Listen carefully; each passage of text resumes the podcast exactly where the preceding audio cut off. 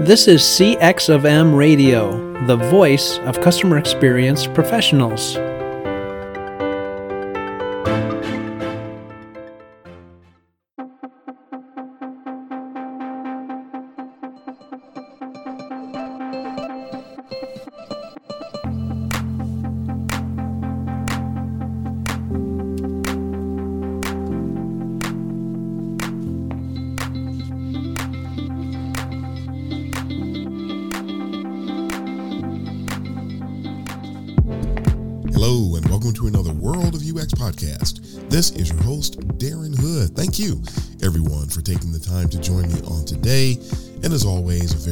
Welcome to those of you that are joining us for the first time. We have just celebrated the 100th episode on the World of UX. Really still excited about that. Of course, I have that on my mind today. And we're getting ready for celebration of our two year anniversary, which is going to take place in May. So getting ready for that, hoping to have some some great guests on to share their thoughts about UX with you and to cover some topics that some we've covered before and some we're just building on it, but just really excited in general. So very happy today about that, excited about moving forward and about what lies ahead. But let's go ahead and dive in. We're going to jump into a quick topic that we want to cover on tonight before we get into the special sessions up ahead. Tonight, I just want to talk about something else that's going on in the UX community and, and usher us to a point of soberness in our thinking. I want to talk about something that's becoming quite popular. It's something that is being mentioned quite often in a lot of different arenas in our community. And it has to do with this common saying that keeps cropping up now that everybody's a designer. Is that really accurate? Are, are, we really applying the proper critical thinking to the mindset of everybody being a designer? So I have some things I want to present. Now you sort of kind of already know, and I've mentioned this a little bit without giving it a lot of coverage in the past. Everybody's not a designer. Now, of course, I want to make sure to cover that and give you something to think about today. But we need to be aware of the risks of that mindset. We need to be aware of where that puts us if we embrace that mindset today. So I'm giving you a little bit of the end from the beginning, the topic for the purpose of our, our, our episode titles and such is if everybody's a designer, dot, dot, dot. And when I say that, I want people to really take that into consideration and make sure that we, everybody under the sound of my voice, that you become committed to taking on and embracing the right frame of thinking in association with that today. Because remember, what one of us does impacts us all. And if there are people in the UX community that are taking on a certain mindset and then they're sharing that or spreading it, that's something we all have to deal with. That's something that's going to impact us. We eventually come face to face with someone who believes something that was shared on that line. And we need to be ready to either support something to reinforce it, to help people to understand the truth of a thing, or we need to be ready to push back. And I want to help equip some people because if everybody's a designer, we've got some serious issues. So let's begin the coverage of this topic. Now, some of you may or may not be aware of you, or some of you, if you've been listening to the podcast regularly, you've heard me mention this before. A recruiting agency, Vitamin T, are they're, popular, very successful entity here in the United States. They did a study a few years ago, and in this study, what they found was that 97% of designs the experiences on websites were basically problematic. I'm paraphrasing how it said, but I'm bas- I'm I'm communicating the same thing. Designs are problematic for the most part. Designs are lacking. User experiences are lacking today. Now, why is that? After all, it is possible to create a sound user experience. There are even people out there today who will say you can't design an experience. And it's interesting, splitting of hairs, which is what that is, is creating problems for us today. If you look at task flows, if you look at mental models, if you look at what you're presenting from the perspective of a solution, a resource, whatever it might be, and you are structuring the navigation, you're trying to present information, you're trying to make things viable, guess what you're designing? An experience. so, I mean, there's so many things that folks in the user experience community need to start to come to terms with and agree upon. And it's little things like that to just keep us derailed. But I don't want to derail myself. So let, let me just move along here. 97% of designs are wrong because the appropriate attention to detail is not being given. That's in general. If the proper attention to detail is given, then you see that number continue to reduce dramatically. The question is today, do you want to be with the 97% or do you want to be with the 3%? Now that was back in about 2017, 2018 when that information was shared with the public about the research that was done on that. And we're going to revisit that question before we're done here today.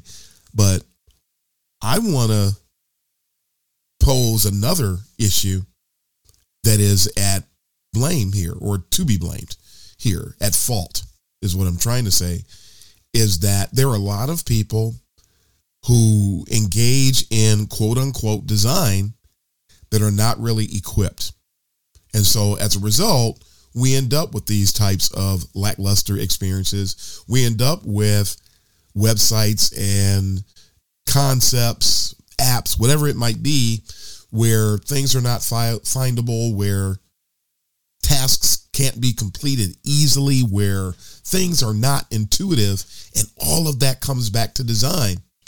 It's interesting that as design has gone off the rails, this everybody's a designer mindset became more popular when we were already at the state of this 97 percentile that I mentioned from the vitamin T work that was done. So th- this is this is something and and we need to consider this and make sure we look at things the right way. Think about it for a minute. If everybody's a designer that's the same thing as when you're working on copy, when you're looking at text. And have you ever seen something where somebody will say, well, let's just make everything bold, or you see that everything is bold? When everything is bold, basically nothing is bold. When everything is bold, there is no contrast, typographically speaking. When everything is bold, certain things are not going to pop because everything has the same look and feel. That said, if everything is bold, again, nothing is bold. And just as when everything is bold, nothing is bold, I present the mindset today that if everybody's a designer, I contend here that nobody is a designer. Because basically, what happens is when this belief system is in place, the people who understand what design is, the people who understand how to proceed and go through the associated steps to accomplish the absolute best to optimize design efforts. These kind of people get demoted. These kinds of people get displaced. And then what suffers? Who suffers? The design suffers. The experience suffers. The company suffers. The user suffer. The brand experience will suffer. These are issues that none of us really want but it's going to continue to be this way until the design community at large comes to grips with the fact that, folks, everybody is not a designer. Yeah, you'll produce something, and that's what happens. That's what's going on with the 97%. Something was produced. But just because somebody produced something doesn't mean that they produced the thing. So let's go back to the beginning. And let's do a little bit of level setting and then we'll proceed through this in somewhat of a methodical way just to help us to give us a basis of somewhere to recapture our thinking, to to recapture the flag of design, so to speak, because I'm filling you in on where our heads need to be with regard to this. Now, let's start at the beginning. What in the world is design anyway? And there are a lot of different schools of thought on this. Folks aren't agreeing on this. And do we have to agree? Uh, not really, not 100%, but we need to at least be close and we need to be in a in a workable state when it comes to how we define things and how we're approaching things. And right now, the way that that things are going in UX, we, we simply aren't there. And we need this caretaking, if you will, aka gatekeeping. Folks, one of the reasons that we can't get anywhere is because people fight against gatekeeping but if we will start to pay attention to the gatekeeping, establish the gatekeeping, that's where our standards will come from. That's when we start agreeing on things. And that's when we start educating all the up and coming people to think the same way. And now, this gatekeeping that people fight against, people will actually start to embrace it because they realize that it's not, gatekeeping is not keeping people out. It's actually ushering people in. It's a gateway Gatekeeping is how we help establish the standards instead of this anarchy that seems to be running them up in UX today. But back to the question what is UX? Now, in general, UX is about the formulation of components to create a structure. That's how I define what design is. Now, there's a bunch of definitions out there. And when you look at it, the definitions, a lot of them are pretty synonymous to what I just said. You're basically formulating things, you're putting together components, you're expressing self, you're creating something, sometimes just for the sake of creation. You will note, though, that those two definitions are more art centered, which is why when people start talking about design and they apply their mindset of design to UX design, there is a disconnect. And there's going to be a disconnect because the type of design that is done in UX is not an expression of self. It is not creation for the sake of creation. It is form and function. So the design associated with UX, if it's form and function, that automatically means there are going to be standards, there are going to be principles, and and that's where we need to to have this little uh, massive agreement, a summit of the minds, if you will, because when people understand that we've got to have standards and we have to have agreement on principles and things of that nature, we can start making progress. So we're not talking about this this subjectivism that's associated with basic design, which is what it is, whether it's being designed or whether it's being perceived. We're not talking about going to the art institute and looking at something and 50 people look at the same painting and come away with 50 different mindsets or 50 different thoughts and everybody is correct. That's general art. That is general design. But when you're talking about form and function, we're talking about business design. And business design is completely different. So because everybody's a designer when it comes to the Art Institute, everybody's not a designer when it comes to user experiences. And I believe everybody should be able to agree on that. If not, then we got even more problems, and and that is exactly well where we are. So we're not talking about the subjectivity, not that kind of art, because when that happens, no matter what's delivered, another issue, beauty then is in the eye of the beholder.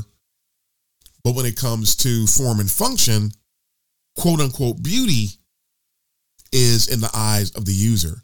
Did they complete their task in an optimal fashion? Could they find what they were looking for? Did they understand the labels on the calls to action? That's not subjective, folks. So, no place for subjectivity when it comes to this type of design. So, we're not talking about generic design. We're talking about the design that serves the married needs of users plus the business entity that's providing a solution or a resource. I think everybody can agree on that. I certainly hope that we can. So, that said, successful design, the design that we're pushing for in the UX community must be user centered, hence the, the user centered design. That that's really what what UX folks are pressing for. It's the design that equals art plus science. When you have the art, that's the the subjectivism. When you have the art, that's when you have that expression of self that we mentioned earlier. That's when you have creation for the sake of creation. Nobody has to like it or not like it, but certainly nobody has to use it. But when you're talking about this type of of design, you bring the science in and now it has to be readable, it has to be scannable, it has to be intuitive, it has to be accessible. There's all of these principles that come into play that you don't need when you're looking at a Picasso. But you do need it if you're trying to check the balance in your bank account online. You do need need it if you're trying to place an order for some food. You do need it if you're trying to take a look at a newspaper and you're trying to find the latest story about X, Y, and Z. Now the science comes into play. So design is art plus science, business design, or even better yet, UX is art plus science. UX design is art plus science. It requires the acumen consisting of both. You want things to be visually appealing, but before it's visually appealing, it must work. It must be utilitarian.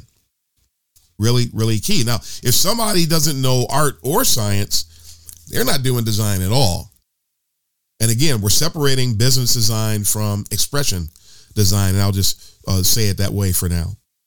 And this brings to mind one of the fallacies associated with the everybody's a designer mindset. Today, especially with the rise of design thinking and design sprints and design workshops and things of that nature, where everybody gets in the room and they're participating and they're doing some kind of affinity diagramming and they're brainstorming and, and they're doing crazy eights and all these different types of things. When these types of things come about, the people who are participating think of themselves, talk to them. They think of themselves, many of them, as designers. We need to know and understand again, everybody's not a designer. And the mere fact that somebody is participating in an exercise like that, folks, that doesn't make you, if you're doing it, it doesn't make the people that are participating, those people are not designers. You don't become a designer just because you're participating in some type of a design session, whether it be a charrette, a workshop, a sprint, whatever it might be, you are a participant in the session. The designer, the true designer, from a UX perspective, has to have art and science at work. Folks, art plus science. And until somebody is doing both, again, not a designer. So everybody might contribute Everybody might contribute, and we need other people to contribute. Other people have great ideas. Other people have things that they bring to the table that are valuable to the process. Because truth be told, the UXers, we do not have all the answers. We bring the expertise of user experience to the table.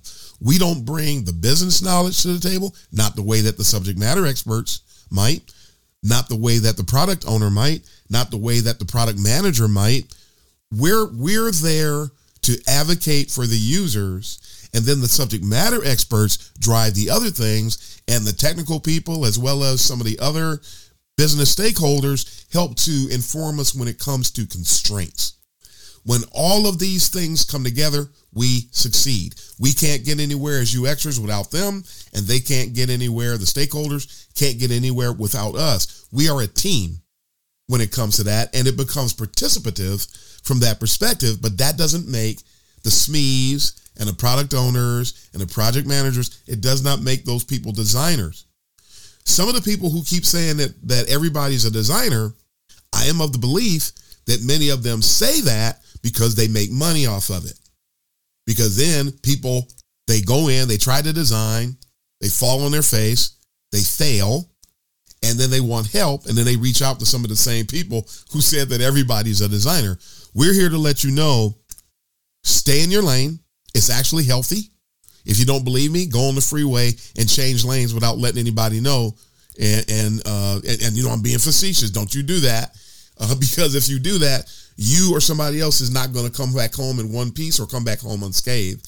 Because if you don't change lanes the right way, note that I said you can change lanes, or I'm implying you can change lanes the right way. We need to stay in our lanes and when you moved from one lane to another, this needs to be communicated with the team so people can communicate and interact in a proper fashion. But that still doesn't make other people designers. And other people are always trying to be designers, and it always derails progress. Can you imagine going to see a doctor? You have access to WebMD. You have access to Mayo Clinic information. You have access to Healthline.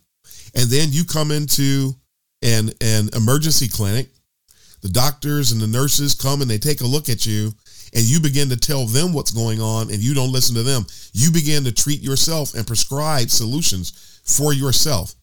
Does that make sense? Is everybody a doctor because of the information on WebMD or Mayo Clinic or one of the other health sites that people can go? Great information out there. Is it good to be informed? Yes. People can get informed as best they can when it comes to UX, but that still doesn't make those people designers. It may help them to communicate more. It may help to streamline and optimize the design process because the communication is going to be better because people understand what the UX people are saying in certain cases. And we don't have to speak exec sometime, or we can go back and forth and speak exec or business talk and go back and forth between that and UX lingo when it's necessary and when it's appropriate. But if I program, that doesn't make me a developer. If I do QA work, that doesn't make me a QA person. If I do a little bit of project management or I begin to start writing user stories, doesn't make me a scrum master. When people start to do something that's involved with the user experience aspect of a project, it does not make that person a designer. And it is critically important that people embrace and understand this is good for your team, is good for the individuals, is good for morale, is good for hiring. I mean, the list just goes on and on.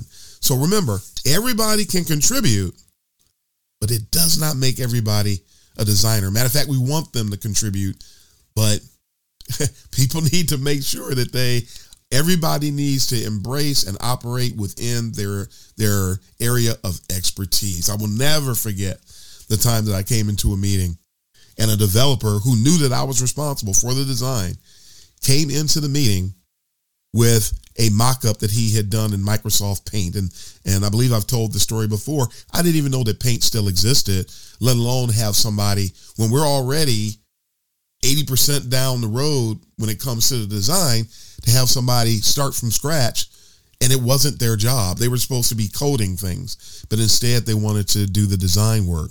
When everybody's a designer, you have that type of disrespect that comes forth and it ushers in dysfunction to the team. Trust gets eroded. Now you have competitive elements at play.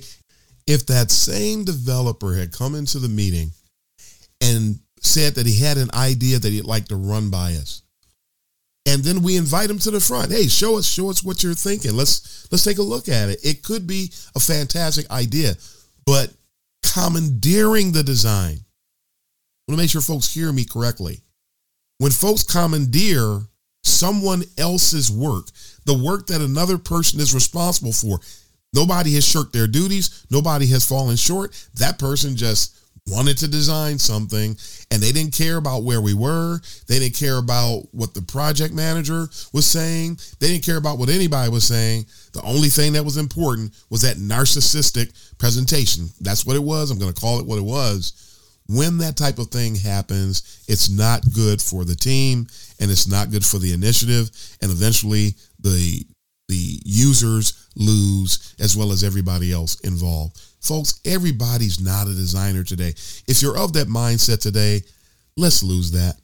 Remember, as we recap, 97% of designs in the wild back in 2017, 2018 were wrong. And actually, because of the wild, wild west that's going on in UX today, it might be greater than that today. It's bad. I know that I have a lot of uh, a lot of terrible user experiences that I encounter, and I've talked to a lot of people who say the same.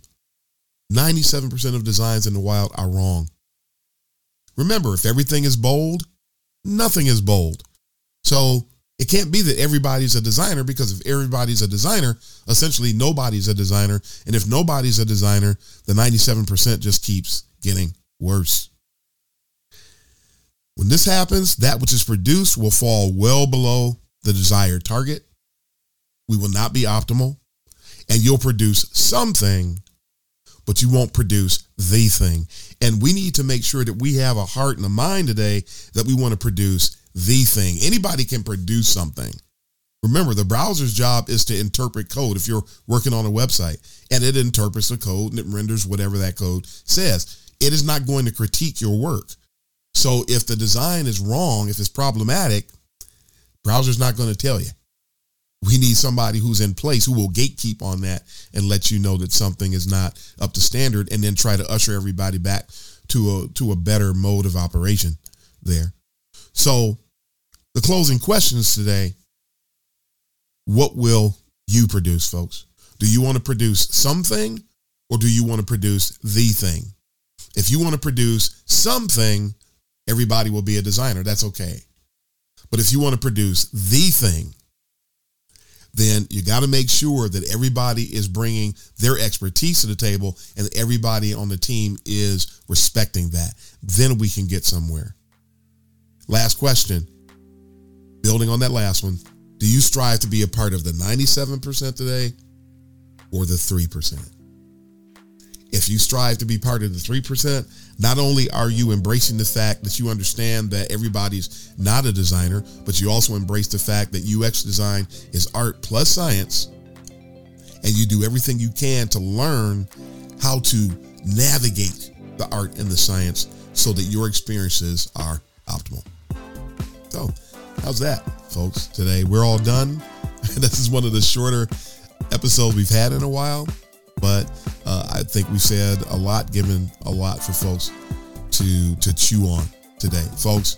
If everybody's a designer, nobody's a designer. Let's make sure that we represent ourselves and the discipline in the best possible light.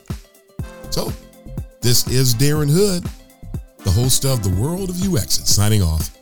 Happy UXing, everybody.